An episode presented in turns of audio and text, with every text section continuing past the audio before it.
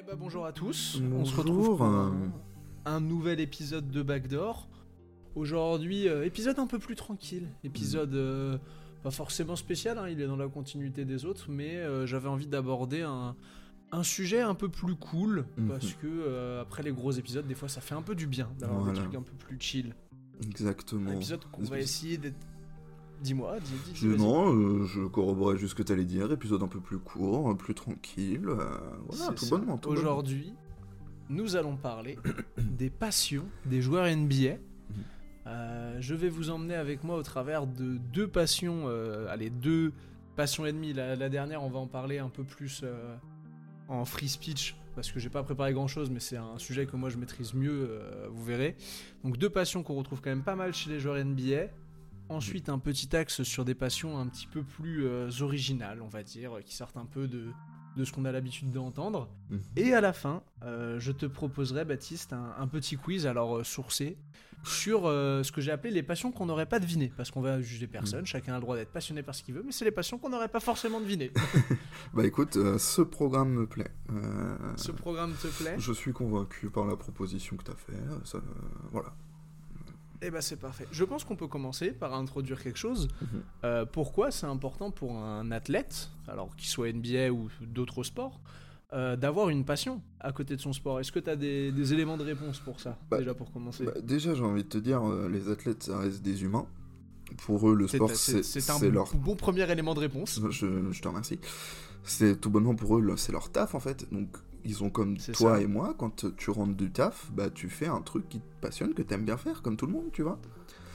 Et Exactement. Pour se détendre, et même quoi. si euh, exactement pour se détendre et même si pour la plupart en tout cas je dis la plupart mais ce n'est même pas forcément le cas en NBA même si pour certains euh, le basket est leur première passion leur premier amour Euh, comme tu dis quand vous passez à des niveaux professionnels où euh, vous vous entraînez tous les jours souvent deux à trois fois par jour Mm. Euh, et le tout pendant quasiment euh, alors entre 6 et 10 mois pour ceux qui vont jusqu'au bout en, en playoff et j'ai encore Mhm. j'exclus un peu les les, pré, les camps de pré-saison et le, Mhm. le travail que certains peuvent faire pendant l'été, euh, bah, même si c'est votre passion, ça peut vous saouler. hein. Je pense Bah oui. que même ceux qui ont... Alors moi je considère qu'aujourd'hui je, je n'en- vis pas encore, mais je travaille quand même dans ma passion. euh, des fois ça me saoule, hein. Je pense que toi c'est pareil. Bah oui, hein, comme tout le monde. Il y a des moments donnés où c'est super génial, mais j'en peux plus. Ouais, voilà, il y a des moments donnés où, vas-y, j'en ai marre, et je vais plutôt me mettre dans mon lit et regarder une série. Parce que, Exactement. voilà. Très bien, c'est très bien résumé. Et donc ces athlètes, ils ont euh, bah, des, des petits, des petits à côté, des petits hobbies, comme ils disent euh, de l'autre côté de l'Atlantique, pour euh, ne serait-ce que des- des- déjà des fois, ne serait-ce que faire passer le temps entre les différents entraînements, et puis euh, se ressourcer, euh, avoir la Mhm. tête ailleurs. On va commencer euh, par une passion qui, en vrai, je, je me pose la question, mais je pense que c'est peut-être l'une des passions aujourd'hui qui est le plus répandue autour de la ligue, puisqu'elle englobe aussi bien les joueurs que les personnes qui sont dans le front office. Mhm. Est-ce que tu as une petite idée? Bah, quand tu disais qu'elle englobe les joueurs, je pensais à un truc genre le gaming. Je sais qu'il y a beaucoup de joueurs qui font genre du streaming et tout. Mais front on va pas en office- parler, mais effectivement. Mais front office, du coup, euh, je suis un peu moins sûr qu'il y ait beaucoup de gamers dans le front office, peut-être. hein, Ah, euh, j'ai- pas encore vu Frank Vogel en stream. ah, ça pourrait être marrant. Ça, Ça pourrait être très drôle. Ça pourrait être marrant de voir un Doc ouais. Rivers faire du stream sur Touquet. Ah oui, ce serait très très rigolo. Non, un sport de riche. Un sport- Ah, bah oui, le golf, naturellement. Le Bah golf, oui. bien évidemment. Euh, J'avais envie de parler euh, du golf parce que, euh, en vrai, c'est un sport, je trouve, qui, en NBA, est quand même. Enfin, est peut-être l'un des sports les plus pratiqués à côté du basket parce que ça reste quand même un sport euh, qui demande de, de l'énergie, le golf. Mm. Euh, bien que l'image qu'on en ait pour ceux qui n'en font pas, c'est oui, euh, c'est pas physique, etc. C'est un sport bien plus physique que- qu'il n'en a l'air et bien plus technique qu'il n'en a l'air. Mm. Et c'est un sport qu'on retrouve quand même pas mal, je trouve, autour de la ligue. Alors, pourquoi le golf? Parce que c'est une très bonne voiture. Oh, bonne Black. Fallait que je fasse cette blague. Black Fête. Non, le sport, bah, c'est le golf, pardon, c'est un, un sport de précision Mm. euh, qui a déjà une caractéristique comparée au basket, c'est qu'il se joue en plein air. Et quand Mm. vous passez votre temps dans une salle, des fois vous aimez bien euh, un peu respirer de l'air frais et voir la nature. Ouais. Euh, pour faire très simple, parce que je n'y connais rien du tout en golf, donc euh, tous les, toutes les personnes qui apprécient le golf, désolé si je massacre votre sport par avance. Euh, pour moi, le, le golf, c'est un sport qui consiste à envoyer une balle dans un trou euh, en le moins de coups possible. Jusque-là, je te suis. Euh, je crois Voilà, que c'est ça euh, vous avez un certain nombre de trous sur un parcours 18 et généralement. c'est ça 18 peut-être, je j'en sais rien, j'ai C'est pas 18. euh, Non, regardé C'est 18. ça. 18 Ouais. Eh ben, c'est 18. Vraie info. Merci. Et donc vous avez donc 18 trous et vous devez faire un, un minimum de coups euh, et à la fin celui qui a fait le moins de coups a gagné si j'ai bien compris. C'est bien ça. Euh, c'est un sport qui va demander certaines euh, compétences, alors notamment de la précision, de Mm. l'endurance parce que c'est long une partie de golf, Mm.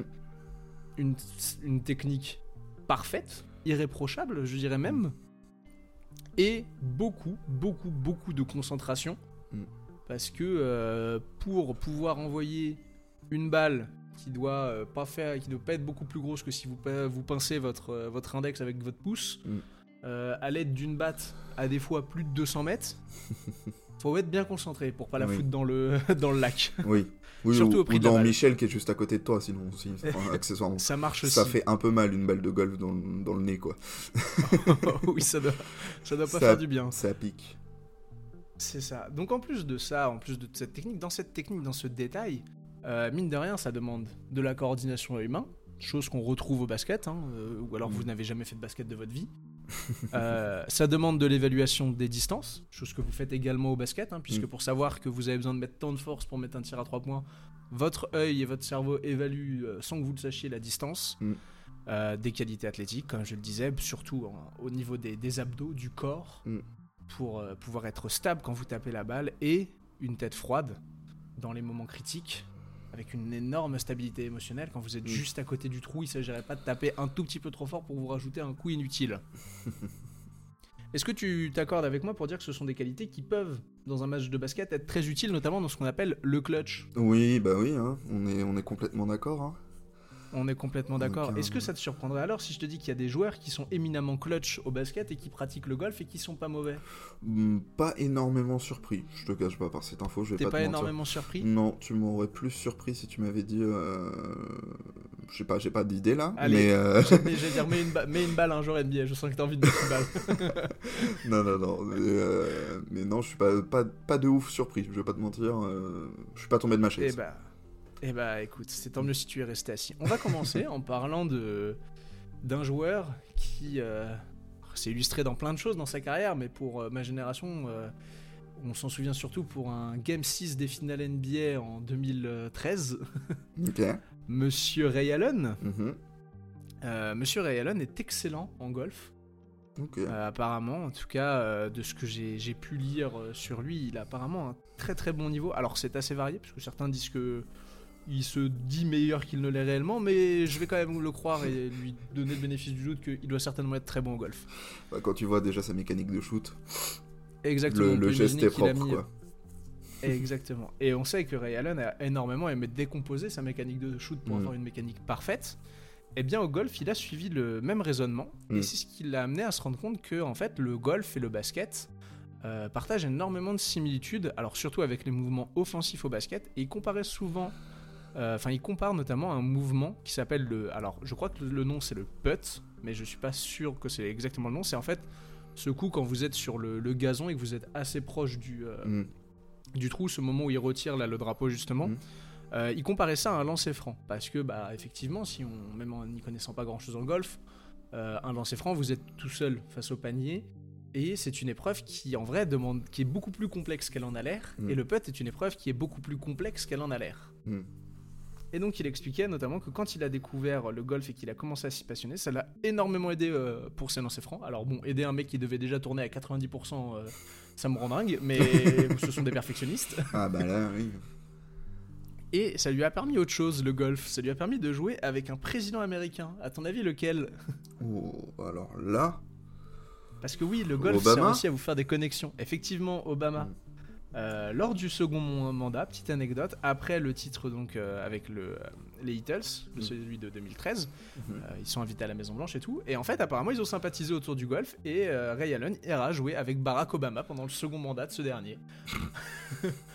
voilà, belle petite anecdote. anecdote, petite me plaît. anecdote sur, sur Ray Allen et le, et le golf. On continue avec un autre joueur, un autre joueur aussi éminemment clutch. Est-ce que tu as une idée? Je sais que Steph Curry est pas mauvais au golf. Et oui, c'est bien de lui dont on va parler. Il est Oh. plus que pas mauvais. Ouais, il a gagné un, Euh, tour- un tournoi ce- cet été, je crois. Alors, vu. il, euh, il fait des tournois euh, invita- sur invitation, Mm. Euh, mais il est dit dans tout ce que j'ai lu qu'il a un niveau qui est vraiment pas loin d'un niveau pro. Genre, il y a beaucoup de types qui disent que s'il voulait globalement se concentrer sur le golf et en faire carrière, il pourrait euh, faire le. Je crois que c'est le PGA PG, Tour, le Pro ouais. Golf. Ouais, PGA Tour. Mm. Euh, non, non, il est, il est très très bon, euh, Steph Curry, c'est une énorme passion. Il confie euh, souvent qu'en fait, il joue euh, tous les jours au golf, et même pendant les playoffs. Et ça, je savais pas, mais petite anecdote pareil que j'ai appris en, en cherchant ses passions. Tu te souviens de la finale de conférence contre les Rockets en 2018 Oui, bah oui, naturellement. Tu te souviens que Steph Curry, en, alors c'est oui, c'est 2018 où tu sais, il est légèrement blessé au début de cette finale de conférence. Mm, oui, peut-être, ouais. ouais, ouais. Et bah il explique que l'un des trucs qu'il a le plus strict, c'est pas d'être blessé, c'est de pas pouvoir aller jouer au golf par risque d'aggraver sa blessure. Petite anecdote que je drop sur Steph, qui donc oui a un niveau euh, Mm. excellent euh, au golf. Alors on va voir que son coéquipier euh, Splash Brother, on en parlera plus tard, n'a pas du tout le même niveau. C'est un pêcheur, ouais, Clay Thompson. euh. Exactement. Mais non, Steph aime tellement le golf au point où il, en- il a fait installer un simulateur chez lui. Je sais pas si vous avez vu récemment sur Ah le, oui, si, si, TikTok et de Steph. Il a fait une Ouais. petite vidéo dessus. Il a un simulateur, je trouve ça fou. Vraiment. euh, Se dire que ce mec doit s'envoyer 4 heures de basket le matin, puis après s'envoyer 2 heures de golf sans aucun problème. euh, Steph Curry, finalement. Une belle Ouais, vie. ouais. On continue et on passe chez les femmes pour une autre passionnée de golf. Mm. Euh, la génie, la, la future, euh, peut-être, je, je- j'en sais rien, mais la peut-être la future Jordan du basket féminin, Madame Kathleen Clark, Mhm. euh, qui a été aperçue récemment, donc c'est la star des, euh, pour ceux qui ne savent pas, la star des euh, Iowa Hawkeyes en euh, NCAA féminine, qui a été aperçue en tournoi Pro AM avec alors Zach Johnson. Alors j'ai vu que c'était visiblement un mec qui avait l'air très chaud au golf puisqu'il a deux, euh, remporté deux tournois majeurs et qu'il est capitaine de l'US Ryder Cup. Ok. Et euh, donc elle a été faire un petit tournoi avec lui là en, en début d'année et qui a expliqué que bah, elle en retenait euh, énormément de leçons. Mhm. Euh, je pense que sont les leçons que nous avons énoncées Ouais. plus tôt, c'est-à-dire stabilité émotionnelle, concentration, endurance. Concentration aussi sur une longue période Mm. de temps, parce que le golf c'est souvent long et il faut pas perdre sa, con- sa concentration entre deux trous. Mm. Voilà une, une autre athlète qui, euh, qui, ex- qui excelle, non, mais qui joue au golf et qui Mm. visiblement continue de partager le fait que le golf c'est quand même vachement sympa à côté du basket. On va aller tout de suite vers un nouvel athlète, un de mes chouchous, Monsieur J.R. Smith. Je pense que tu l'avais deviné. Ouais, On ne pouvait pas ne pas en parler. connais, ne je pouvez te pas. connais, je te connais. Bah oui, et puis Monsieur J.R. Smith. euh, un qui grand golfeur aussi. Alors, alors oui, justement, c'est un grand golfeur, mais c'est le golf lui a sauvé la vie, comme il le déclare dans un podcast de euh, JJ Reddick. En fait, après euh, sa retraite, après sa fin de carrière, Gérard, donc Gérard c'est JR, je vais l'appeler Gérard, je suis désolé. Euh, Gérard confie que bah, en fait, il, voilà, vous passez d'un moment où vous avez énormément de temps. Et d'un coup, euh, bah, vous avez plus rien à faire et il se sentait euh, perdu. Il confie même qu'il commençait un petit peu à faire une dépression et c'est Mm. là qu'il se retrouve une passion pour le golf qu'il avait un peu délaissé Mhm. et à tel point que ça l'a amené, je pense que tu le sais et nos auditeurs le savent peut-être, à euh, retourner à l'école Ah non, je savais pas. été, Ah, tu savais pas? Et Non. bah si, il a repris donc un cursus à North Carolina. Ok. Euh, alors le cursus euh, scolaire, je crois que c'est dans le business, il me semble, mais j'ai pas été chercher cette info, je m'en veux maintenant. Ok. mais euh, surtout aussi pour jouer au golf, et il a intégré du coup la, varsi- la varsity team de l'équipe de North Carolina.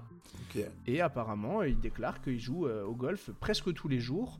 Et alors, je, je comprends rien au système de notation du golf, mais euh, j'ai vu qu'il avait un, visiblement un niveau où, euh, je crois, il dit, alors, il y avait marqué 87-59, j'ai rien compris à ce que ça voulait dire, Hmm. mais apparemment, il est, euh, il est pas pro, il est entre le semi-pro et le pro. Il paraît qu'il est quand même très très bon, le petit Gérard Smith. Ok. Ah, Je je savais pas qu'il avait repris des études. euh, Si, si, bon il a repris des études et C'est notamment marrant. pour le golf, il y a eu des, vous avez des très belles photos où il est en golfeur avec les cheveux violets et des dreads. Ouais, je, je l'ai vu. Euh, jusqu'au bout.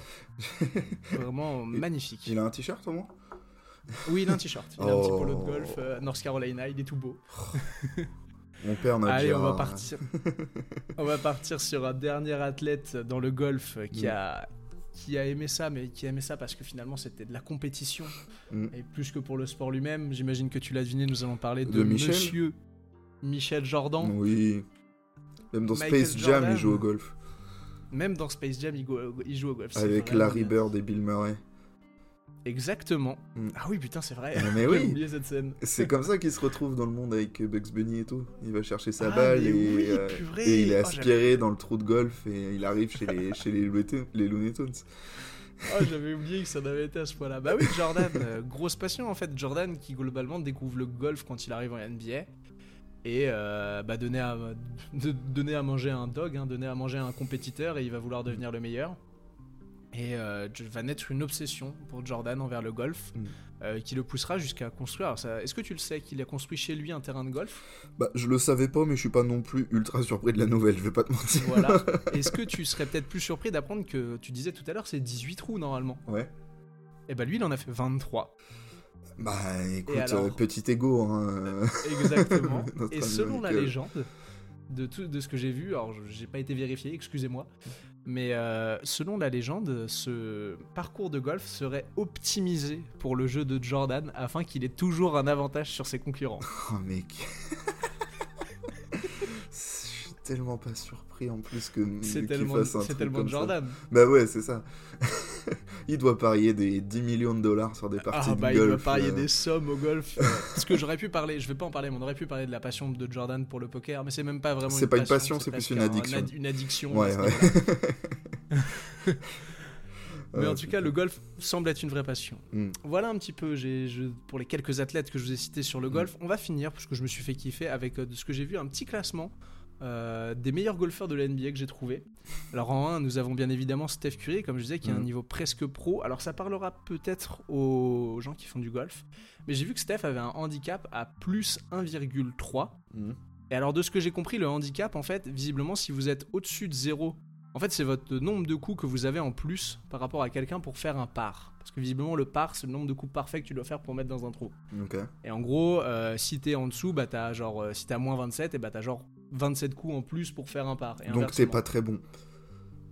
C'est ça. si et ben, du coup, 27. apparemment, Steph aurait un handicap à plus 1,3, donc c'est-à-dire qu'il partirait avec un désavantage. Il aurait moins de coups de permis que, euh, Mm, Ok. que de base pour faire un par. Ensuite, nous aurions Ray Allen avec un handicap de moins 0,2 sur l'un des, euh, des parcours qui est au PGA Tour. Euh, Michael Jordan, parce que bien évidemment, quand tu es autant compétitif, tu finis par être bon, Mm. hein, de toute manière. Euh, J.R. Smith, hein, on va pas se Mm. mentir, il est quand même retourné à l'université pour ça. Heureusement qu'il est bon. j'ai pas trouvé beaucoup d'infos, mais la seule chose que j'ai trouvé sur lui, c'est qu'apparemment il est très bon aussi. C'est Monsieur Larry Bird. Ah bah ça m'étonne pas trop non plus que Voilà. de Larry. Ça va bien avec le, le Ça personnage. va bien avec le style. Ouais, avec la DA du personnage, je dirais. Bah bien sûr. Attends, on parle de Larry Bird, merde. C'est vrai, il doit trash talker même au golf. Euh, j'ai mis en 6 de manière totalement arbitraire Madame Kathleen Clark parce que je ne veux pas croire que ce n'est pas une génie partout. Ouais, ça c'est une stat que tu sors de ton cul. Exactement, mais elle me plaît, donc elle est vraie. Euh, en 7, Monsieur Charles Barkley. Alors, c'est un tir personnel. De tout ce que j'ai lu, apparemment, il est vraiment nul au golf. Mais lui dit avoir travaillé son swing et qu'il est presque bon parce qu'il joue tous les jours. Et qu'il est presque bon. Et ce- je sais que le, il est presque bon, c'est une déclat que j'ai trouvé de lui-même. hein. Oui, il dit bah, vraiment, oui, je sais qu'on se moque de mon swing, mais maintenant je suis presque bon. Et enfin, en dernier, j'en ai parlé tout à l'heure, le deuxième membre des Splash Brothers, Monsieur Clay Thompson, qui visiblement est mauvais au point qu'il en a fait perdre un tournoi à Steph Curry. Euh, je crois que c'était cet été ou l'été dernier, où il y avait un tournoi euh, invitationnel, où il y avait euh, Steph du coup et Clay, Mm. qui affrontaient Patrick Mahomes et Travis Kelsey, les deux joueurs des, Kansas City Chiefs. En football américain. Mm. Exactement. Et bah, ils ont réussi, il a réussi à faire perdre Steph. Alors que visiblement Steph a un niveau quasiment pro, donc euh, c'est vous dire visiblement le handicap que représente euh, Monsieur un Clay poids, Thompson. un poids mort finalement. Un point mort finalement. On va continuer en parlant de la musique chez les joueurs NBA, autre passion euh, massivement répandue. En vrai, peut-être certainement avec le, tu parlais du gaming tout à l'heure, mais peut-être l'une des passions les plus répandues, étant donné Mm. que quand vous êtes, euh, enfin n'importe qui peut faire de la musique aujourd'hui. Oui. Euh, ça a commencé la, la passion des joueurs NBA pour la musique euh, à la fin des années 90, milieu des années 90, début Mm. 2000. Euh, vous allez voir, nous allons passer par plein de choses. On va passer par un type qui a été top 25 au Billboard 200, jusqu'à des trucs tellement cringe que j'ai même pas voulu aller les écouter. Et donc pour commencer, nous allons commencer, enfin nous allons démarrer avec celui qui a tout lancé, j'ai envie de dire, l'unique, le seul, Chaque Exactement, Oh, Diesel. le. Parfait. Savais-tu que Shaquille O'Neal avait euh, signé un deal à l'époque avec JV Records en 1993 Ok. ce qui l'amènera à sortir un album, l'album Shaq Diesel, et c'est cet album qui va se hisser top 25 du Billboard. Il a fait top Euh, 25 au Billboard. Il a fait chaque- top 25 du Billboard, et attention, tu n'es pas prêt. Il va drop aussi trois autres albums, entre 93 et 98, euh, qui vont tous, alors qui vont pas aller jusqu'au niveau, mais qui vont quand même réussir à chaque fois à rentrer dans le Billboard 200. Mm. Et il va surtout collaborer avec des gros noms. Alors Mm. RZA, je sais pas si ça te parlera, RZA, si euh, ça te parlera peut-être pas. Est-ce que peut-être plus Method Man et Ice Cube? J'ai déjà entendu ces noms-là, ouais. Ils font, Ouais, c'est des noms que t'as entendus, et je ça, pense. Ouais, certainement. Ouais. Et un nom que je pense, voilà, tu vas entendre. euh, sachez que Shaq a enregistré l'un des derniers titres de son vivant avec Biggie. Oh, Et oui, Putain. Shaq et Biggie Small, il y a un son euh, qui existe. Euh, ensuite, après 98, plus rien. On imagine que Shaq s'est peut-être un peu reconcentré sur le basket. oh bah, ça lui a Et jusqu'à hein. récemment, exactement, jusqu'à récemment en 2019, où euh, je sais pas si ce- certains se souviennent, Mm. mais Shaq à ce moment-là a repété un plomb sur les réseaux et on l'a vu apparaître avec le DJ Lil Jon. Mm. Et il a complètement annoncé sa garde de DJ. On a pu l'apercevoir, je crois, à Tomorrowland, si je dis pas de bêtises. Oui. Et euh, il aurait un album apparemment en préparation, le Shaq. Oh, le chat Voilà, qui est le en Shaq train se serait lancé dans l'électro. Exactement, Ouais. voilà, petite, euh, petite anecdote. Mhm. Ouais, J'ai vu pas mal de, de vidéos de De trucs. en concert qui mixe euh, ou des trucs comme ça. Ouais, bah le, le- mais le Mm. Shaq a toujours été un, un entertainer. Un, ouais, un showman. Mhm. Ah bah très très clairement. hein.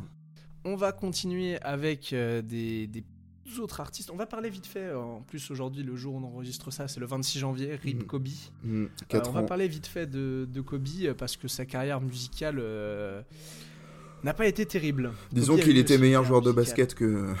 Que Mais il a quand même aussi euh, signé un deal. Alors, c'est au moment de son année rookie. Alors, il y a la hype et donc Sony Records va vouloir se, se jeter dessus en 99.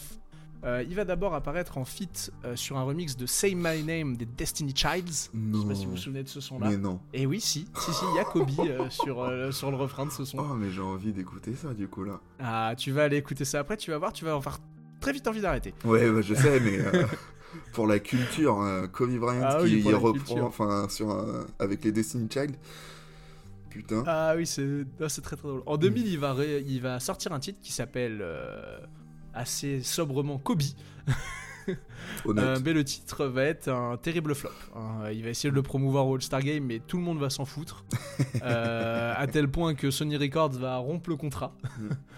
Euh, et pour finir, je dirais que le seul avantage de la carrière de Kobe Bryant, c'est que ça lui a permis de rencontrer sur un tournage Madame Vanessa Bryant. Et ça, c'est beau. Et oui, l'amour a été trouvé grâce à la musique. Je savais pas ça. Mais je croyais oui, qu'ils je ne étaient. savais pas non euh, plus, j'ai appris. Je croyais qu'ils étaient ensemble au lycée ou un truc comme ça. euh. Bah non, parce qu'au lycée, euh, Kobe fait son bal de promo avec. euh, Ah putain, Ah mais il oui, avec merde comment il Une- s'appelle Une blonde. euh, Oui. Ah Ah, je sais plus. Une, ar- c'est- une grosse artiste du début des années 2000 dont j'ai mangé le nom. Ouais pareil. Ça va revenir Euh, dans un pas près- Brandy, pas un truc comme ça Brandy, quelque chose comme ça Possible. J'ai plus son nom non plus. Ah. Ouais, j'ai mangé le nom, punaise. Dommage. C'est Ouais. pas, on n'était pas nés aussi. Je, je vais regarder sur internet. Continue. N'hésite pas à les regarder. Mm. Euh, je vais continuer, du coup, en parlant d'un autre joueur NBA, et peut-être celui qui a refait naître la vibe musicale en NBA, monsieur Dame Dola, Damian Lillard, Mhm. euh, monsieur titulaire au All-Star Game. Euh, en effet, Dame Dola, je sais pas si vous vous souvenez, il va apparaître sur une, une radio où il va lâcher un petit freestyle, une radio rap. Alors, je crois Mm. que le.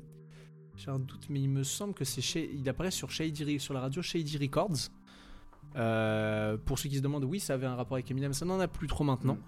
Euh, et en fait, il va lâcher un petit freestyle et ça va un peu choquer tout le monde. Derrière ça, sur euh, Vine, parce qu'à l'époque, c'est pas sur Vine, pardon, sur Instagram, mais c'est un truc Mm. qui est né sur Vine.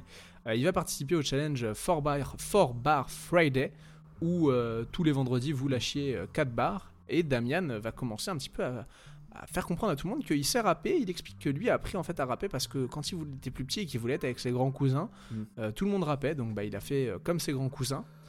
Euh, suivant la hype, euh, est-ce que c'est ce qu'il voulait capitaliser dessus ou est-ce que ça le faisait kiffer Il va sortir un album en 2016, Mm. Euh, un album qui est nommé The Letter O, dont tu as forcément écouté des morceaux, puisqu'à l'époque je, je l'écoutais pas mal cet album, moi Ouais. j'avais bien aimé. Moi aussi j'avais Euh, écouté je quelques passe morceaux. une.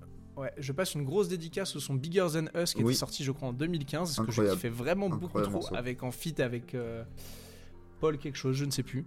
Euh, et euh, ce son, c'est le meilleur succès de Lillard hein, parce que ça va se hisser Mm. top 119 du Billboard 200. Euh, pardon, The Litter O va se, se hisser top 119. Euh, depuis, il va quand même sortir trois autres albums, pardon Mhm. et des titres par-ci par-là. Si en France, on a eu une petite vague au début quand c'est sorti, euh, ça s'est très vite calmé. Je pense qu'on n'a pas du Oui. tout entendu. Genre, euh, da- le dernier album est sorti en 2022. Je crois qu'on n'a rien entendu du tout. Non. Et euh, par contre, il faut savoir que de l'autre côté de l'Atlantique, c'est devenu un mème David Oui. Dillard qui rappe. C'est vraiment, ça se fout beaucoup de sa gueule par rapport à ça. voilà un petit peu pour le Dame Bon, Dollar. pour revenir vite fait, c'était bien avec Brandy Norwood que Monsieur Kobe était ça, arrivé à son, Brandy. à son bal de promo. Fin de la parenthèse. Merci.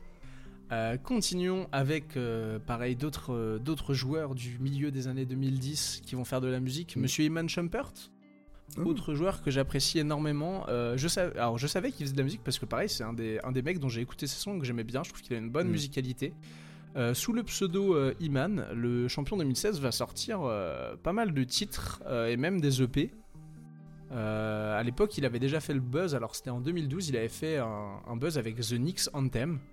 Euh. C'était devenu viral à l'époque sur les, euh, sur les réseaux. C'était l'époque où il s'était fait son, ses croisés, donc il avait du temps. Euh, J'ai été écouter un petit peu ce qui se fait. Alors déjà, la première chose que je dirais, c'est qu'il peut dire merci parce qu'il est également monstrueux en danse et en musique aussi. Et il peut Mm. dire merci à sa femme, la danseuse Teyana Taylor. Parce que pour ceux qui ne le savent pas, sachez que Imam Shumpert fait partie de ces athlètes NBA qui sont moins populaires que leurs femmes. Parce que Teyana Taylor ou Atlantic, c'est Vla la Rosta, mon ref. Ok. Entendu ce nom là.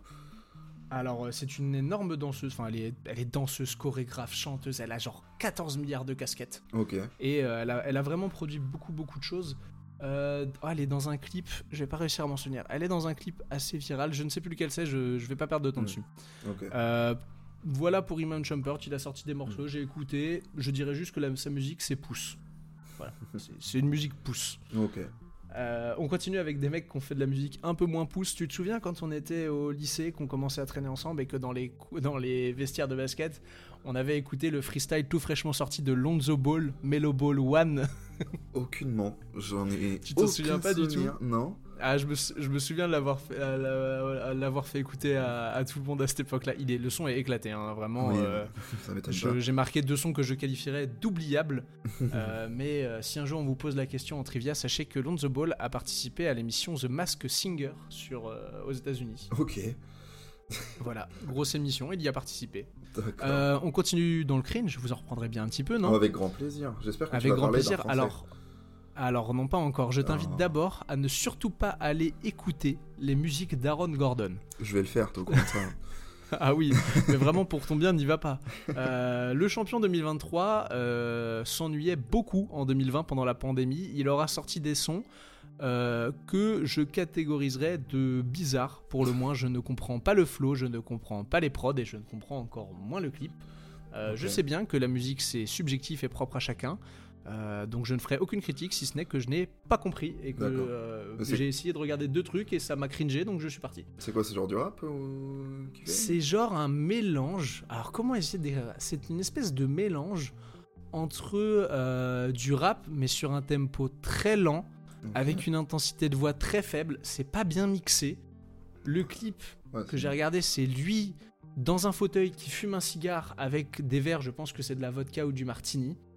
Ou de l'eau. hein. Euh, ça fait ouais ou de l'eau peut-être. Ça fait c'est vraiment euh, tu sens qu'il s'emmerdait pendant le- la pandémie et qu'il savait pas quoi faire. Fait euh, du Aaron. mumble rap, quoi, si je résume.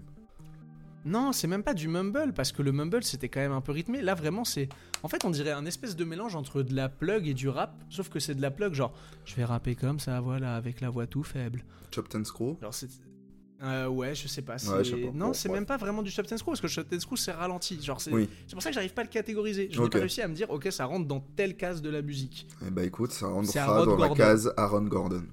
C'est ça. Peut-être que dans 30 ans ce sera un génie. Pour l'instant c'est juste un mec que j'ai pas compris. Allez, avant de, de, de, finir avec le summum du cringe, on va parler de quelqu'un qui a un, un vrai talent. Mhm. Et pour le coup, euh, je pèse mes mots. Quelqu'un qui a une vraie belle voix. Euh, laissez-moi vous parler de Victor Oladipo. Ah oui. Parce que, euh, oui, bien que sa carrière NBA, elle a pris du plomb dans l'aile euh, récemment. Mm, Dans le genou, surtout le plomb. Victor. Hein Dans le genou, surtout le plomb. hein. Oui, bah t'as- après, son genou l'aidait à voler, t'as compris. Euh, Victor, en tout cas, peut se rassurer en se disant que quoi qu'il arrive, il aura toujours la musique s'il a besoin. Mm. Vraiment, c'est un vrai talent. Il a une vraie belle voix. Euh, en 2017, il va s'ouvrir à la NBA en faisant le son Song for You. Mm. Euh, en 2018, il sortira euh, VO pour Victor Oladipo, son Mm. album. Et euh, il a des bons feats dans l'album. hein. Il a un feat avec PNB Rock et Tory Lanez. Tory Lanez. Euh, c'est un. Ouais, Tory Lanez, pardon. J'aime bien dire Lanez, alors ça c'est une private joke, désolé. Non, et du coup avec Tory Lanez, pardon. Mm. Et non, une vraie, une vraie belle voix, des influences très RB pop, mais auxquelles Mm. on peut rajouter aussi des fois un petit peu de soul. Ok. Euh, franchement, très très agréable, Victor Oladipo. Vous Ouais. pouvez l'écouter très premier degré. Lui aussi a souviens, participé à- euh, je crois que c'était le All-Star. Game euh, 2017 ou 16 qui est à New York Et ben, et qu'il c'est arrive le au All-Star Game 2017 où il Ouais. chante. Parce que il arrive en chantant New York New York. Oui, Ouais. c'est alors c'est. Attendez, c'est celui il est, sélec- il est sélectionné, il a une sélection All-Star Game, je crois, Victor Oladipo. Hmm, je suis pas sûr. Pour moi, c'était avant un concours euh, de dunk, je crois. Ah, Pour oui, moi, eh ben, il ça doit arrive- être tu sais, 2017 il a un- 2018. Il a un- une sorte de maillot avec euh, Ouais, bah en oui, il, re- costard il reprend quoi. Frank Sinatra. Ouais. ouais, ouais. Et en, en chantant Sinatra. Euh, ouais, j'ai un vrai. Là, tu m'as mis une vraie colle là. C'est Oh. effectivement, je me souviens de ça, mais alors euh, quand est-ce que c'est Je sais plus. Pour moi, c'est le- c'est 2017 le All-Star Game à New York. Ouais, c'est Euh, possible que ce soit 2017, ouais. Ok. Mais en tout cas, euh, oui, non, Victor Oladipo, euh, vrai, vrai, vrai talent. Allez Mm. écouter. euh, Pour le coup, vous pouvez foncer les yeux fermés. Et lui aussi euh, a participé à, à The Mask Singer et il a fini cinquième de la deuxième saison de l'émission. Donc j'imagine que c'est vraiment la preuve qu'il a une belle voix quand même, parce Mm. que je crois que c'est un truc où il y a beaucoup beaucoup de candidats, je crois qu'il y a quasiment une cinquantaine de candidats au début. Ok. Ma foi, bien joué Victor. Fort. Bon, on finit en parlant de la musique avec le cringe, Allez, ma France. le cringe du cringe. Et je vais raconter une anecdote personnelle pour introduire. Oh. Nous allons bien évidemment parler, vous l'avez compris, de Monsieur TP9, Tony Parker. Si tu ne rêves, si les gens ne rigolent pas quand tu dis ton rêve, c'est que tu ne, rigoles, tu ne rêves pas assez. Tu ne rêves pas assez grand. Tu ne rêves pas assez grand. T'as compris. Vous avez tous, vous, vous l'avez la rêve. Je, je ne la dirai même plus. Je n'ai même pas besoin de la dire. Non, non, Monsieur pas. TP9, euh, voilà une des nombreuses infamies dont TF1 est responsable. Et infamie qui a conduit, euh, à l'époque, je crois qu'on est en 2016-2017, un, un jeune garçon à, ce qu'une amie de son père, pour la déconne, lui offre l'album de Tony Parker. Euh, et à l'époque, c'est l'époque de Vine. Et je veux être drôle sur Vine et je filme le truc et je vois marqué balance, balance toi. Je me retourne la caméra et vraiment j'éclate le CD contre le mur. J'ai jamais jeté quelque chose aussi fort contre un mur que ça. J'ai jamais. Tu m'as jamais parlé de ça. Eh bien parce que cette vidéo est morte, d'accord? Cette vidéo elle ne ressortira jamais. J'ai tout Oh, brûlé. C'est pas fun. Putain. Mais il fallait, il fallait raconter, il fallait que je raconte cette anecdote. Non, euh, le- cet album, qui pourtant, euh, bien qu'il soit euh, oubliable, Mm, euh, il y a quand même des titres qui ont marqué les esprits. Hein. Balance-toi, Premier Mm. Love, Mm. parce que bien qu'on le veuille, c'est quand même, enfin, c'est devenu des blagues, mais c'est quand Mm. même des titres qu'on connaît tous. Oui. Euh, il me semble. Il y a un feat avec Je dis Booba. pas de bêtises. Alors oui, il y a un feat avec Booba, mais surtout Balance-toi ou Premier Love, il y en a un des deux qui est disque d'or, hein, sachez-le. Non, ça m'étonne pas. Euh, non, il y a, oui, il y a des feats avec Booba, mais il n'y a pas que Booba, mec. Il y a Soprano. Oui, et merde, comment Il y a ça Grand Corps. Malade. Il y a Éloquence. Oui, bah ouais. Alors Éloquence euh, est en, En est notifié en, en beatmaker, non? pardon, en co, non, en co-auteur sur tous les sons. Ok, en ghostwriter quoi. ouais, bah c'est même pas le ghostwriter, c'est vraiment genre tout est écrit avec lui. Genre Ok. visiblement il a vraiment écrit la moitié de l'album. Euh, non, donc Booba, Soprano, Grand Corps Malade. Et il y a aussi un feat avec Jamie Foxx. Mais oui, c'est vrai Il y a un Oh feat avec Jamie Foxx. Oh putain, mon dieu. Eh oui. Et alors sachez que du coup le alors dès l'époque enfin déjà à l'époque ça a été un flop. Mm. Même si euh, poussé par la promo de TF1 Balance-toi Mm. va être genre numéro 1 du top 50 pendant quelques temps. Mm. Euh, c'est un gros gros flop et heureusement parce que ça devrait à la base voir euh, deux autres albums. Euh, Tipeee a confié à avoir signé pour trois albums à l'époque. Dieu merci, on n'a jamais eu ça. Oh. Et euh, bah voilà, merci TF1 d'avoir encore publié, encore fait une infamie de plus. Ah, putain. Ah, mais ouais, c'était. Hmm. Balance-toi là. Oh là là, quel Ouais, morceau. balance-toi. Balance, balance. Premier balance, love aussi, hein. Premier love, c'était quelque chose. Hein. Premier love, J'ai plus l'air en tête, mais premier love, c'était quelque chose. Euh, Euh, ah. faisons un petit saut très rapide parce que ça dure déjà plus longtemps que ce que je pensais. Euh, on va sauter, tant ça. pis, je voulais qu'on parle un petit peu des, des chaussures, euh, enfin de la passion des joueurs NBA pour les chaussures. PJ Tucker. PJ Tucker, alors notamment, c'est celui que vous connaissez tous qui a une, Une même plus qu'une pièce, un showroom dédié à ça et qui souvent est connu pour les joueurs parce qu'il a des. le- vous avez tous l'anecdote de Yanis quand il est avec PJ et qui dit Mais attends, t'as mes propres chaussures avant moi. Je le connaissais pas, ça. Parce Tu connais pas cette anecdote? Non, Alors allez voir la vidéo, je, ça, ça se trouve très facilement sur YouTube. Ils sont dans le vestiaire. Euh, PG sort une paire et là Yanis le regarde et fait mais attends c'est quoi ça? Et il fait bah c'est le nouveau coloris de ta chaussure mec. Il fait mais attends attends comment t'as le nouveau coloris de ma chaussure avant moi alors que c'est moi c'est ma chaussure? Et donc pour l'anecdote, faut savoir que PJ Tucker a confié que oui, il a des relations très privilégiées avec certains mecs de chez Nike et que bah, c'est une passion qui lui date depuis très longtemps. Donc il a Mm. des paires qu'il a depuis très très longtemps et que bah voilà, en fait, il les a accumulées, il les a accumulées. Aujourd'hui, il a l'accès à certaines paires. Je pense que toutes les paires les plus recherchées, je crois, il me semble de mémoire qu'il a les, euh, la paire de Jordan 4 X Eminem qui coûte genre 40 000 balles. Euh, c'est vous dire à quel point c'est un truc de ouf. Non, je pense qu'il a les. Wotherspoon, tu vois. Oh, oh, c'est possible, hein, les, les maisons Château Rouge, c'est possible aussi. Euh, non, il n'y a, y a pas que lui qui a des passions pour les chaussures. Avant, le- les mecs qui ont des grosses, grosses passions, il y a Joe Johnson aussi. Euh, J'ai trouvé une interview de lui où il confie avoir quasiment plus de 480 paires de sneakers chez lui. Donc ça commence à faire pas mal de paires de sneakers hein, quand vous pouvez en mettre une différente tous les jours. Et que t'as encore de la marge pendant un an. C'est ça. Et euh, vous avez aussi monsieur Demar DeRozan qui confiait sur le podcast de Paul George avoir quasiment toutes les Kobe. Ok. Et ouais. Stylé. DeRozan dit euh, qu'il est pas spécifique, qu'il aime bien les sneakers, mais qu'il est surtout fan des Kobe. Mm. Et euh, qu'il en a apparemment pléthore. de- Pléthore. Et euh, petite anecdote qui n'a, oui pléthore pardon, qui n'a rien à voir avec le game de la sneakers directement. DeRozan ne lasse pas ses chaussures NBA, vous le saurez. Ah ouais? Non, pareil dans l'émission avec, avec Paul George, il en parle, il dit en fait je lasse mes chaussures genre vite fait, mais elles sont jamais serrées. Mm. Et alors par contre il explique qu'il joue avec des chaussures neuves à tous les matchs. Ouais. Et euh, il dit non, je, je serre pas. Euh, Il dit je peux, tu, tu peux me voir en match, genre je peux enlever, je peux genre littéralement sortir le pied de ma chaussure sans aucun problème.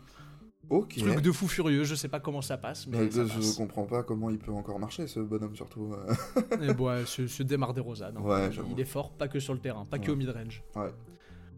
Allez, on va expédier un peu les chaussures parce que sinon je vais, je voulais faire court et je vais jamais réussir, surtout que je vois encore tout ce qui me reste. Euh, on va aller parler des passions un peu plus originales. Allez. Euh, nous allons commencer. Allez, avec une. On va commencer avec un Frenchie. Oh. Tu connais la passion de Wemby ou pas? Deux De Wemby. euh, Bah, je sais qu'il dessine. Il dessine beaucoup. Et Wemby. oui. Ouais. C'est lui, c'est sa, sa passion, Mm. c'est le dessin. Alors, révélation qui a été faite sur le documentaire Mm. unique diffusé par Canal Plus après sa Ouais. draft. Euh, il a un vrai penchant apparemment pour euh, l'art de manière globale et le dessin, puisqu'il avait euh, expliqué en, en point presse après la diffusion que il recherchait pas mal d'œuvres d'art pour décorer sa maison. Ok. Euh, Wemby est quelqu'un qui aime énormément, on va dire, la, la culture littéraire, puisque le, Mm. le dessin, je le, je, le, je le rangerais dans quelque chose d'un peu littéraire. Et il aime aussi beaucoup lire. Je sais pas si Mm. vous avez vu l'anecdote, que les Spurs ont interdiction de l'appeler après 9h30 du soir, parce que c'est le moment où il lit pendant une heure. Ok. Et euh, tu t'avais pas vu ça T'as pas vu passer ça récemment? Bah, je savais qu'il lisait beaucoup, mais le truc de vous m'appelez pas après telle heure, non, ça je Ah l'avais oui, pas vu. si, les Spurs ont interdiction de l'appeler après 21h30. C'est Euh, parce que pendant une heure il lit et qu'il va se coucher à 22h30 et il y a Trey Jones qui a sorti cette cote incroyable de euh, ah non non mais il fait pas ça pour les caméras euh, il lit vraiment genre il reste pas juste à la première page petite balle à LeBron Ah oui. le first page. exactement mais euh, non Wemby lit, lit beaucoup enfin lit et dessine beaucoup et il a un style de dessin qui apparemment est très réaliste même s'il confie parfois dessiner de l'abstrait et je n'ai pas trouvé mais j'aimerais beaucoup voir ce qu'il dessine Bah, je me souviens Vraiment. euh, avoir vu dans le documentaire La L'Unique, justement, qu'il Mhm. dessinait souvent ses euh, coéquipiers, euh, parce que souvent quand il dessine, c'est qu'il a rien d'autre à faire, genre dans les trajets en bus ou quoi, et que souvent il dessinait ses Ouais. coéquipiers. C'est mortel fait- en vrai de Bah, Déjà, j'ai- c'est très con, hein, mais Wemby étant si grand tout, ça rend tout très drôle. Euh, Victor Wembanyama avec un tout petit stylo qui dessine.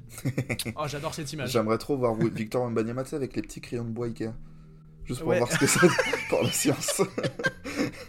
Oh, Pour la science, c'est très très drôle. Allez, passons sur OMB et attaquons Monsieur Chris Paul. Est-ce que tu connais la passion de Chris Paul? Euh, bah, il- bon, t'as parlé du golf, mais je crois qu'il en fait aussi un peu, il me semble. Alors il en fait, j'en ai pas parlé volontairement parce qu'il a une autre passion que je trouve plus prépondérante que le golf, mais Euh, je sais non. pas, les euh, bateaux bananes sur l'eau. Alors le banana boat et non. non, je sais c'est pas, le pas. bowling. Le? Le bowling. Ah, mais oui, c'est vrai, tu m'en avais parlé en plus. Et ouais, Ah, Chris Paul oui. est complètement fan de bowling. Alors c'est une passion qui lui vient de son père, euh, qui jouait déjà, qui jouait déjà au bowling et qui à l'époque du coup emmenait Paul et ses frères euh, et son frère pardon avec lui. Euh, c'est une tradition d'ailleurs que Paul dit continuer avec ses propres enfants. Il paraît qu'il emmène ses enfants au bowling. Il dit que c'est une excellente activité familiale. Mhm. Euh, Chris Paul apprécie tellement le bowling qu'il est propriétaire des LAX, la franchise de Los Angeles qui évolue dans la Pro Bowling Association, la PBA. Ok. Et euh, il hoste depuis maintenant quasiment 15 ans un tournoi sur invitation où des sportifs de tout domaine s'associ- s'associent à un. Alors, je ne sais pas comment on dit un joueur de bowling professionnel en français, mais je vais dire un bowler parce que c'est le terme américain. Mhm. Euh, un bowler professionnel. Mhm. Et il paraît qu'il est très très bon. Euh, Il apprécie notamment le bowling parce que ça demande une énorme précision de striker et que c'est un gros compétiteur. Mhm. Et sachez qu'il a déjà remporté, alors à l'époque de l'article que j'avais trouvé, c'était en 2018, déjà 4 fois son propre trophée et qui souhaite apparemment activement développer l'image du bowling aux États-Unis puisqu'il considère que c'est une excellente activité familiale, comme je disais. Ok. Oh, c'est marrant. Voilà. Maintenant, euh, vous savez pourquoi Chris Paul euh, fait des passes de fou furieux parce qu'il envoie des grandes boules de 20 kilos dans des quilles. Ok. Allez, continuons avec les passions un peu plus originales. Est-ce que tu connais la passion de Monsieur James Johnson? James Johnson? Ah, Oui. bah, bah, c'est euh, le sport de combat, je sais plus lequel exactement, mais. Exactement. Les Mm. sports de combat au global, il y a pas, enfin il y en a deux. On Mm. va en parler. Euh, cette passion lui vient de ses parents. J'ai appris que le père de James Johnson était sept fois champion du monde de kickboxing Ok. et que sa mère était ceinture noire de kick. Ok. Donc autant vous dire que déjà la castagne, ça coule dans le sang des Johnson parce Ouais. qu'ils sont 8 dans la fratrie. Oh, Donc j'imagine pas devait- les Royal Rumble que ça devait faire. En fait, c'était le Fight Club le- chez les. Exactement. Ils sont 8, et bien puis surtout, mec, le daron qui est 7 fois champion du monde de kickboxing et la mère qui est ceinture noire. Alors, Ouais. je suis pas pour la violence, hein, mais t'as quand même vraiment peur que tes parents te mettent une branlée.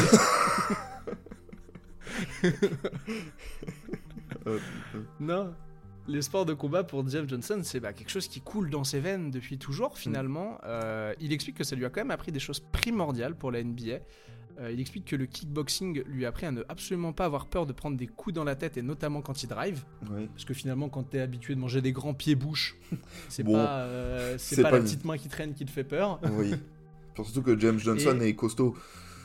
Oui, c'est ça. hein. Pour, pour ceux qui n'ont pas 2m06 pour plus de 115 kg, hein, James Johnson. On appelle hein. ça globalement un beau pépère. un bœuf.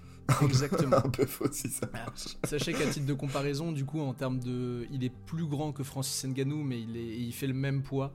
Et comme Francis est plus petit, ça rend plus impressionnant. Hmm. Euh, il explique également parce qu'il est enfin, donc je l'ai pas c'est que j'ai complètement omis ça finalement il est donc il est ceinture noire euh, de kickboxing d'ailleurs comme les 8 membres de sa fratrie. Euh, mais il est également ceinture noire de jiu-jitsu brésilien. Et il explique que le jiu-jitsu brésilien lui a notamment appris à retomber lors de bah, quand vous avez Mm. des contacts en l'air ou quoi que ce soit pour minimiser les dégâts. Euh, si un jour il vous vient à l'idée de vous battre avec lui, alors si déjà vous avez jamais vu un joueur NBA chercher de la merde à James Johnson, c'est bien pour quelque chose. Euh, puisque ce dernier a actuellement un record de 20-0 en kickboxing et de 7-0 en MMA, avec notamment, et là tenez-vous bien, une victoire en 87 secondes contre un type ah, dont j'ai perdu le nom, mais qu'on retrouvera en, en combat pour le titre de la ceinture euh, heavyweight à l'UFC deux ans plus tard. Ok, donc un mec pas mauvais de base.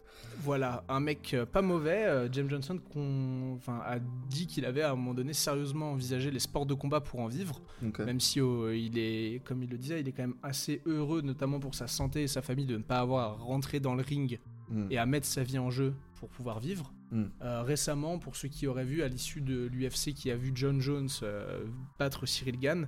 Jim Johnson avait déclaré que donnez-lui un an et il casse la gueule à John Jones, qui est littéralement le GOAT du MMA. Genre, euh, de, je, pareil, j'ai pas une grande connaissance en sport de combat, mais j'apprécie ça. De, la plupart de mes amis qui s'y connaissent mieux, il y a peu de monde qui peut dire qu'il casse la gueule à John Jones, à part Francis Ngannou.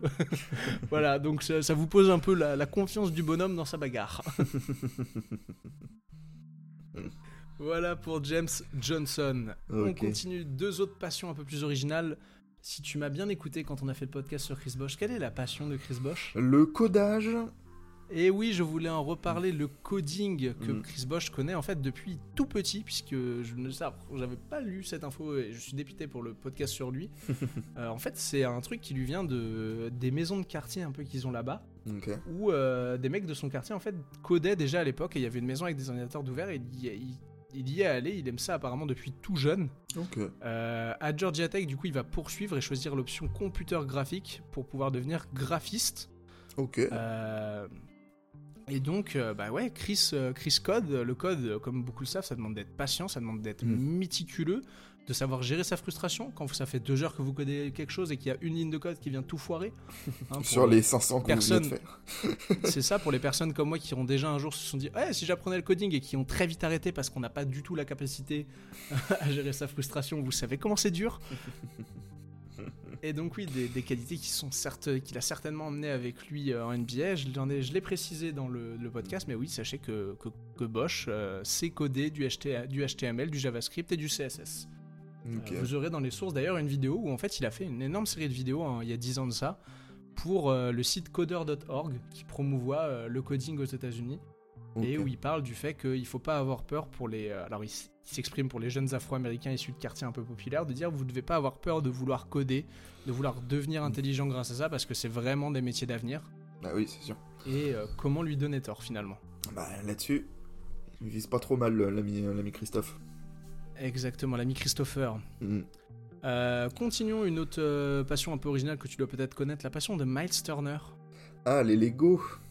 Exactement, une passion euh, assez folle. Mm. En tout cas, que lui a amené à des dimensions assez folles. Euh, Miles a une pièce complète de sa maison qui est réservée aux Lego. Mm. Et je me dis juste un truc, quand vous savez à quel point c'est compliqué de construire des Lego, et surtout qu'un Lego, une fois que c'est construit, ça ne doit surtout pas être détruit parce que c'est infaisable de nouveau. Ah non. Imaginez le jour où il va être tradé.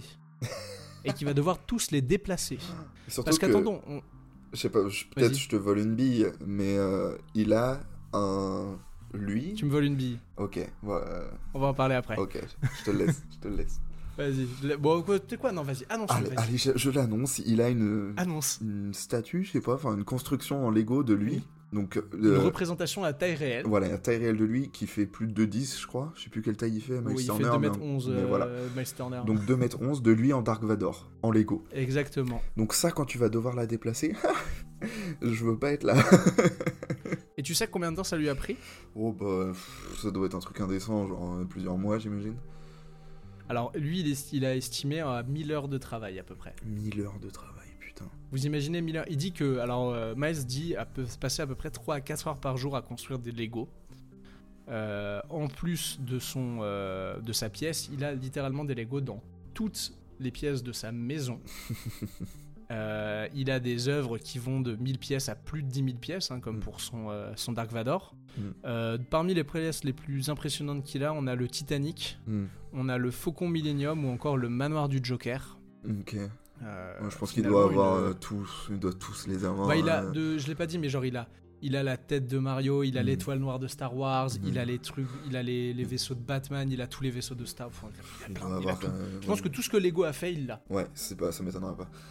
À mon avis, il a même des parts dans Lego à ce niveau-là. il pourrait. Je pense qu'il doit passer sa vie à Legoland. Exactement. Ah oui, c'est- ça doit être le, le- oh, ça doit être le, le paradis pour lui. Ah bah ça. Voilà pour les passions euh, originales. On va passer sur un, un petit quiz, un, un mix quiz Allez. et anecdote. Euh, c'est des passions qu'on n'aurait pas devinées. Mhm. Euh, je te donne le joueur et tu dois essayer de me trouver la, la passion. On va commencer tout de suite par un exemple, comme ça les gens vont un peu Mm. cerner. Paul George. Paul George, c'est un pêcheur aussi. Exactement, Paul Ouais. George est un pêcheur. Voilà, donc un petit peu pour euh, cerner. Donc oui, Paul George, un passion qui lui vient de son père. Il adore pêcher. Vous l'avez vu euh, lors de la NBA Bubble. Il a été pêché avec. Il raconte dans son podcast qu'il a été pêché avec pas mal de joueurs NBA. Avec Ben Simmons, aime ça pas parce mal que- aussi, je crois. Ouais. Ouais. Euh, et puis qu'il aime ça parce que ça lui permet d'être détendu, d'être calme et que ça demande de la patience. Hmm. Euh, Est-ce que tu connais la passion de Rajon Rondo? Rajon Rondo. Euh... Alors là, faire boire son fils Non, Non, tu la connais pas? Non, non j'ai pas dit tout là.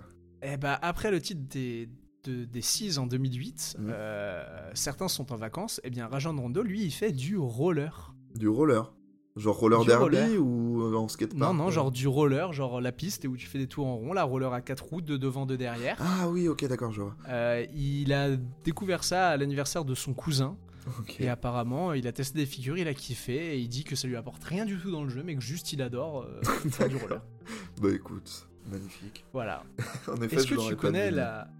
Tu on l'aurait pas deviné celle-là. Est-ce que tu connais la passion des frères Lopez, Les Brooke et Robin Lopez.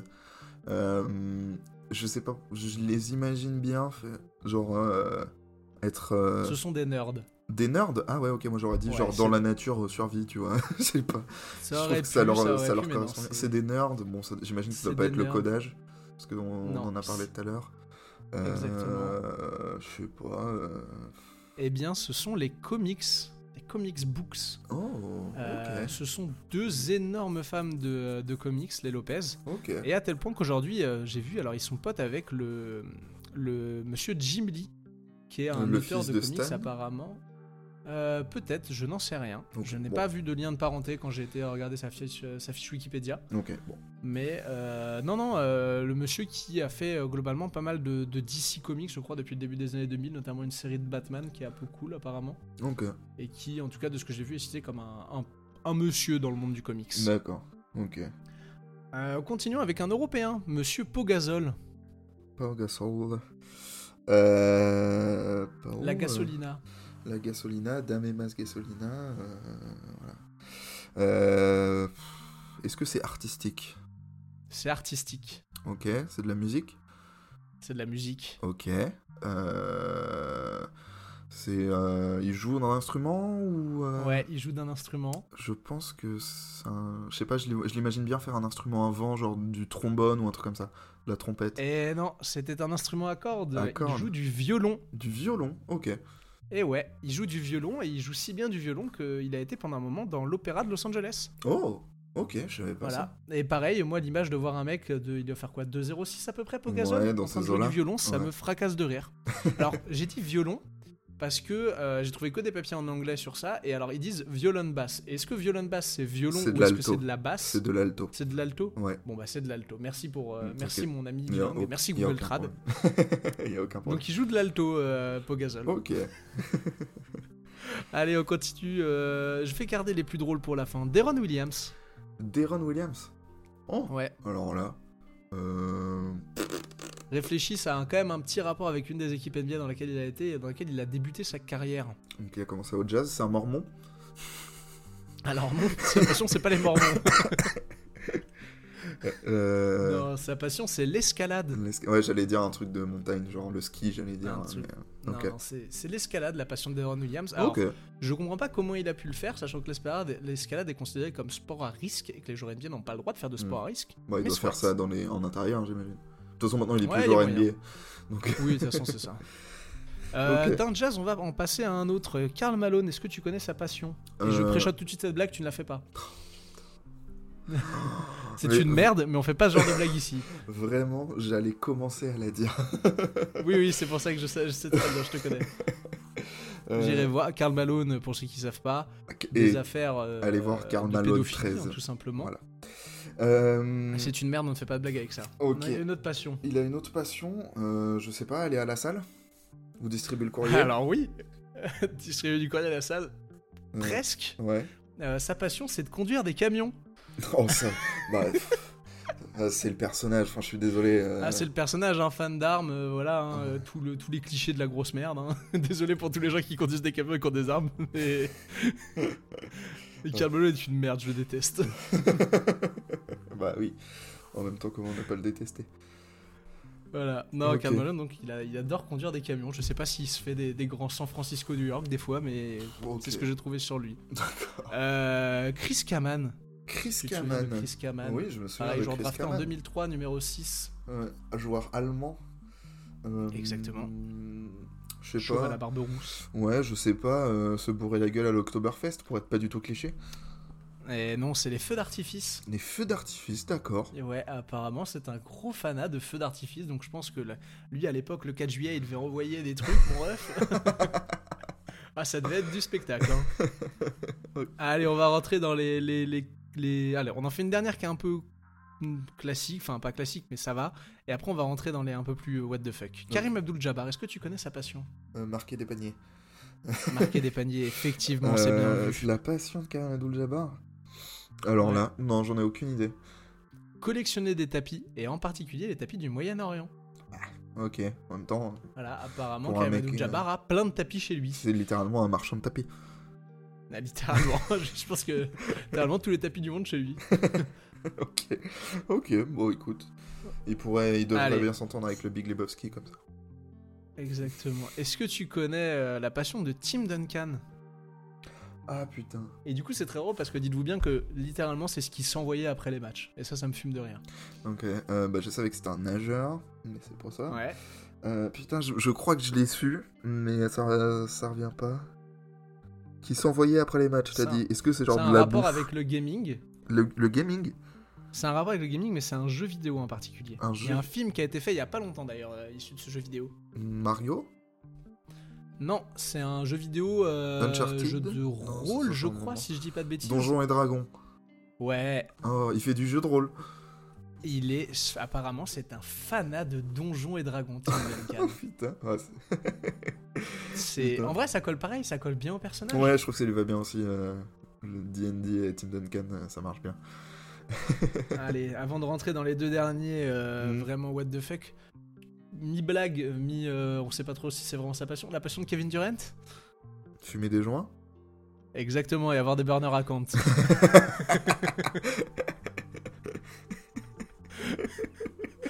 Allez, on a... c'est la fin, j'ai le droit, c'est la fin, on a le droit d'être un peu plus sérieux. Parce que là, les deux derniers, je sais- le problème, c'est que- bon. Oui, le problème c'est que les, les deux derniers, je sais pas comment les introduire. Tu connais la passion de Ron Artest? On va casser des gueules? Non, Euh, les opérations dentaires. Hein? Ouais, je sais pas, j'ai trouvé un papier de Bleacher Report premier degré où il y a les 50 euh, hobbies les plus what the fuck des athlètes américains et il y a Ron Artest et les opérations dentaires. Les- Apparemment, Les il est tout le temps chez le dentiste. Mais genre, Je sais euh, pas ce qu'ils lui font mais dans genre la il est mais- assistant dentiste ou il se fait opérer Non, apparemment, il kiffe vraiment, genre qu'on le, je sais pas, je pense qu'on doit lui nettoyer la bouche, on doit le... Mais apparemment, il a un vrai truc avec les opérations dentaires. Ok, bah ils doivent avoir des chicots, mon pote, elles doivent être magnifiques. il doit mettre elles doivent être pas la moindre blanches. trace de tartre. Elles brillent Ok, Artest. Allez, et le dernier qui a une passion bien cringe, mine de rien, la passion de monsieur Kevin Love. Kevin Love. Ouais. Bien cringe, passé, je me souviens. Je me souviens que c'était passé à l'époque du titre des caves et que je- déjà à l'époque j'avais pété mon crâne dessus. Ok, un truc bien cringe. Si tu me dis que c'est un je trouve ça un peu cringe. eh bah franchement on n'est pas loin. hein. Non. Ah, c'est le... Si, c'est se déguiser en Elmo. En Elmo Précisément Elmo. Ouais. Elmo, le oui, Elmo, le Le personnage, oui, petit... oui. De... le truc rouge là, euh, c'est ça Oui, oui, le- le- ouais. l'espèce de meupette là, euh, Ouais. Elmo, et ben il adore se déguiser en Elmo. Ok. Bah, euh, c'est top. Bah, je, suis ravi... je suis ravi de l'apprendre. Eh je sais bah, pas Kevin, quoi hein, tu fais ce que tu veux, Je mais loin sais. de moi. Je sais pas quoi faire de cette info, écoute. euh, surtout voir un Elmo de genre euh, 2m10 arriver vers moi, bon, bizarre l'ambiance. quoi. Elmo qui shoot à 3 points là et qui fait des passes en transition, bizarre. Un Elmo qui me fait un écran de retard. euh. ok, bah je... Ouais, me laisse en voix Voilà, euh, c'était la dernière, hein, je, Bah, je sais pas quoi dire. C'est vraiment cité comme sa passion. Apparemment, il adore se déguiser en Elmo. Et genre, c'est très, c'est bizarre parce qu'au début, je me dis non, c'est se déguiser. Non, non, c'est se déguiser en Elmo, vraiment. Ouais, ce qui me fait, ce qui me perturbe, c'est que ce soit précisément en Elmo. Que genre qui se déguise en plein de trucs, euh, je ok, tu vois. Mais que ce soit précisément déguiser, un mais- personnage. ok, bah soit, Voilà. écoute, euh, fais-toi plaisir. Et mon bah écoute, Kevin, hein, pour ça, tu n'iras pas au Hall of Fame. Non, il t'es dur. non, il y a voilà, Karl Malone au Hall of les- Fame. Oui, c'est vrai, putain de merde. Donc euh, c'est pas un Elmo. euh, hein. Oui, bon, après, si on veut dire, c'est son jour, hein, mais on peut dire aussi, il y a Kobe au Hall of Fame. Il est vrai. il est vrai. Il, est vrai, voilà. Il est vrai. Bon, voilà, peu- voilà ce qui conclut Oui. cet épisode sur les passions des joueurs NBA. J'espère que vous avez appris des choses, peut-être. J'espère que vous avez apprécié, J'en ai appris plein, notamment Kevin Love. notamment Kevin Love et Ron Artest. Je suis déçu que tu m'aies empêché de faire ma vanne sur Karl Malone. non, je- non, non, non, pas de blague là-dessus, c'est trop sérieux pour qu'on fasse des blagues. Il n'y a aucune. Oh. Rien n'est toléré. Quoi qu'il en soit, c'est sur ça qu'on va conclure. Magnifique. Je vous souhaite une bonne fin de dimanche ou une bonne fin de lundi ou de mardi, peu importe quel jour vous écoutez Une le bonne fin de journée, tout bonnement. Une bonne fin de plaisir. Continuez. Une bonne fin de plaisir. C'est un euh, peu flippant de dire je te souhaite Ouais, une bonne fin bizarre, de plaisir. effectivement. Une bonne fin de- Ou alors on dirait une mauvaise traduction d'un truc en québécois. Ouais, ouais, tu sais, c'est une espèce de menace un peu chelou. Genre, euh... bien du plaisir là parce que ça va pas durer. là, Tu vois, genre... c'est un peu terrifiant, je trouve, cette phrase. Mais euh, c'est comme mon avis. Excusez-moi d'avoir été terrifié. Allez, Allez, on va se dire des topette. bisous à tous, c'est Topette. Allez, bisous.